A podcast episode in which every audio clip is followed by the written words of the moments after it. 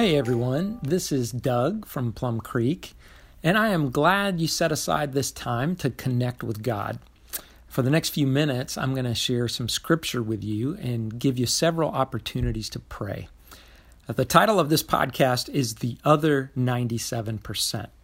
And here's the idea behind that name. In a normal week, the average Christian might spend 3% of their waking hours with church related activities.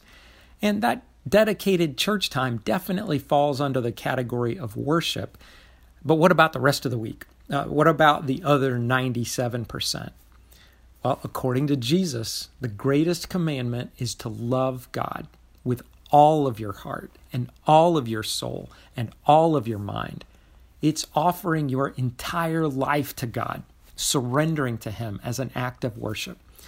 So that's what this time is about. It's about learning to worship God in whatever we do. All right, let's get started. First, I'm going to read from Psalm 95. And before I do that, make sure you're in a place where you have at least a glimpse of nature. You can go for a walk or a drive, you can sit on the porch, or just move to a window where you can look outside. Now, if you need to hit pause so you can find your spot, go ahead and do that. Okay, are you ready? Here we go. Psalm 95, starting with verse 1. Come, let us sing for joy to the Lord. Let us shout aloud to the rock of our salvation. Let us come before him with thanksgiving and extol him with music and song. For the Lord is the great God, the great King above all gods. In his hand are the depths of the earth and the mountain peaks belong to him. The sea is his, for he made it, and his hands formed the dry land. Come, let us bow down in worship. Let us kneel before the Lord our Maker, for he is our God, and we are the people of his pasture, the flock under his care. Now, the writer of this psalm, he, he looks at creation and he sees the handiwork of God. All of creation points to the Creator. So, what are you looking at right now? What do you see in nature? Uh, you might notice the intricate design of a leaf on a tree. Uh, you might see a bird in flight. You might stare up at the vastness of the sky. It's amazing to see these things and think, wow, God made all of this.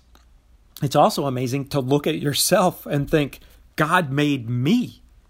He, he's a great designer, a great artist.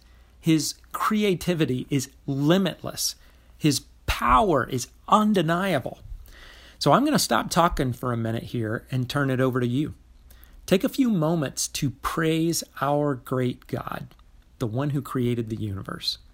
Be specific and name the characteristics of God that are most impressive to you.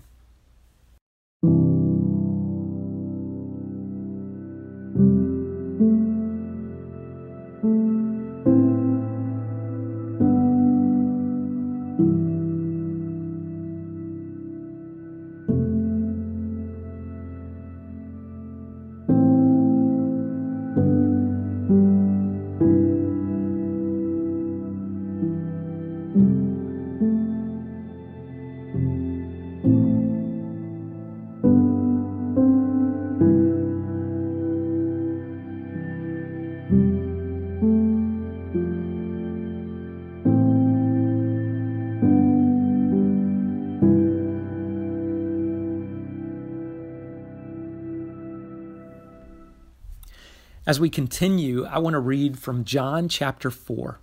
In this chapter, Jesus is having a conversation with a woman from Samaria, and he explains what kind of worshipers God is looking for. Here's what Jesus says in John 4, verse 23 But the hour is coming, and is now here, when the true worshipers will worship the Father in spirit and truth for the Father is seeking such people to worship him. God is spirit, and those who worship him must worship in spirit and truth. So, spirit and truth. True worship has to be from the heart. And it has to be based on truth. So consider that for a second. Do you worship God in spirit and truth? Let's think about it this way Has your life been changed by Jesus? If so, do you have a sense of where you would be without Him? What would your future look like without God's grace? All of us have sinned. So, what would happen if you got the punishment that you deserve? If you've given your life to Jesus, you've been spared from that terrible future. And that should fill us with gratitude and love for Jesus. So take some time right now and thank Jesus for what he's done. And make sure you're not just saying words, speak from the heart, spirit, and truth. Okay, I'll give you a few moments to do that.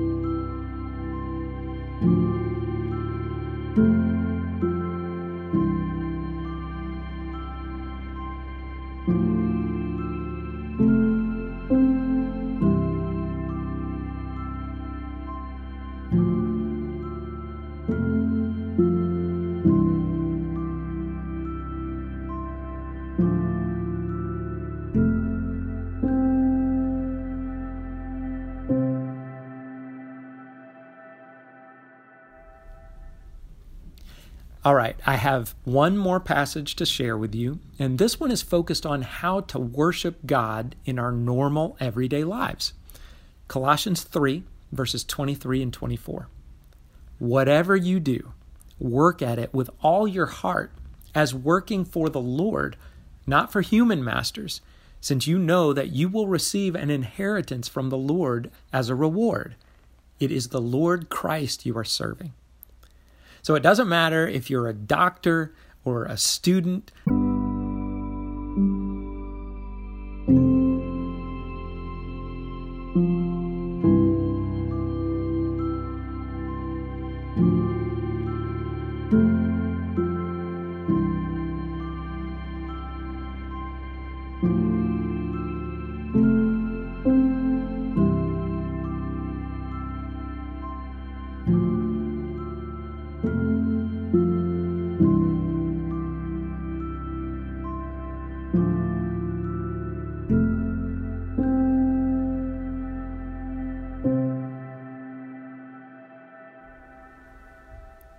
Finally, I want to wrap this up by giving you some time to just pray on your own.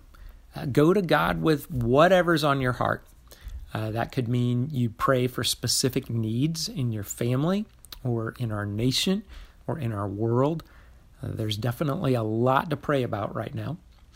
Or maybe you want to use this time for confession. Allow God to deal with the sin.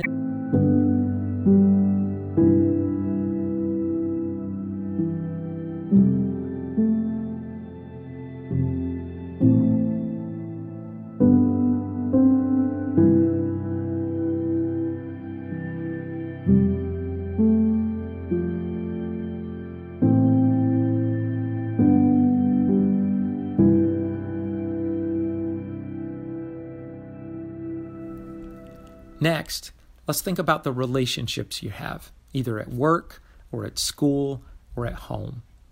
How can you serve Jesus by serving the people around you on an everyday basis? Take a minute and ask God to show you how to do that.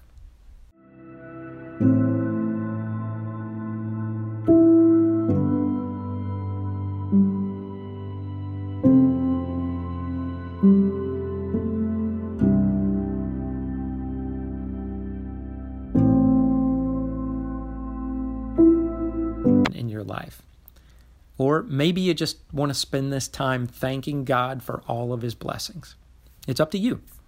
And before I go, I want to thank you for spending this time. It is a great thing to invite God into our everyday lives and worship Him. All right, now it's your turn. Spend the rest of this time in prayer.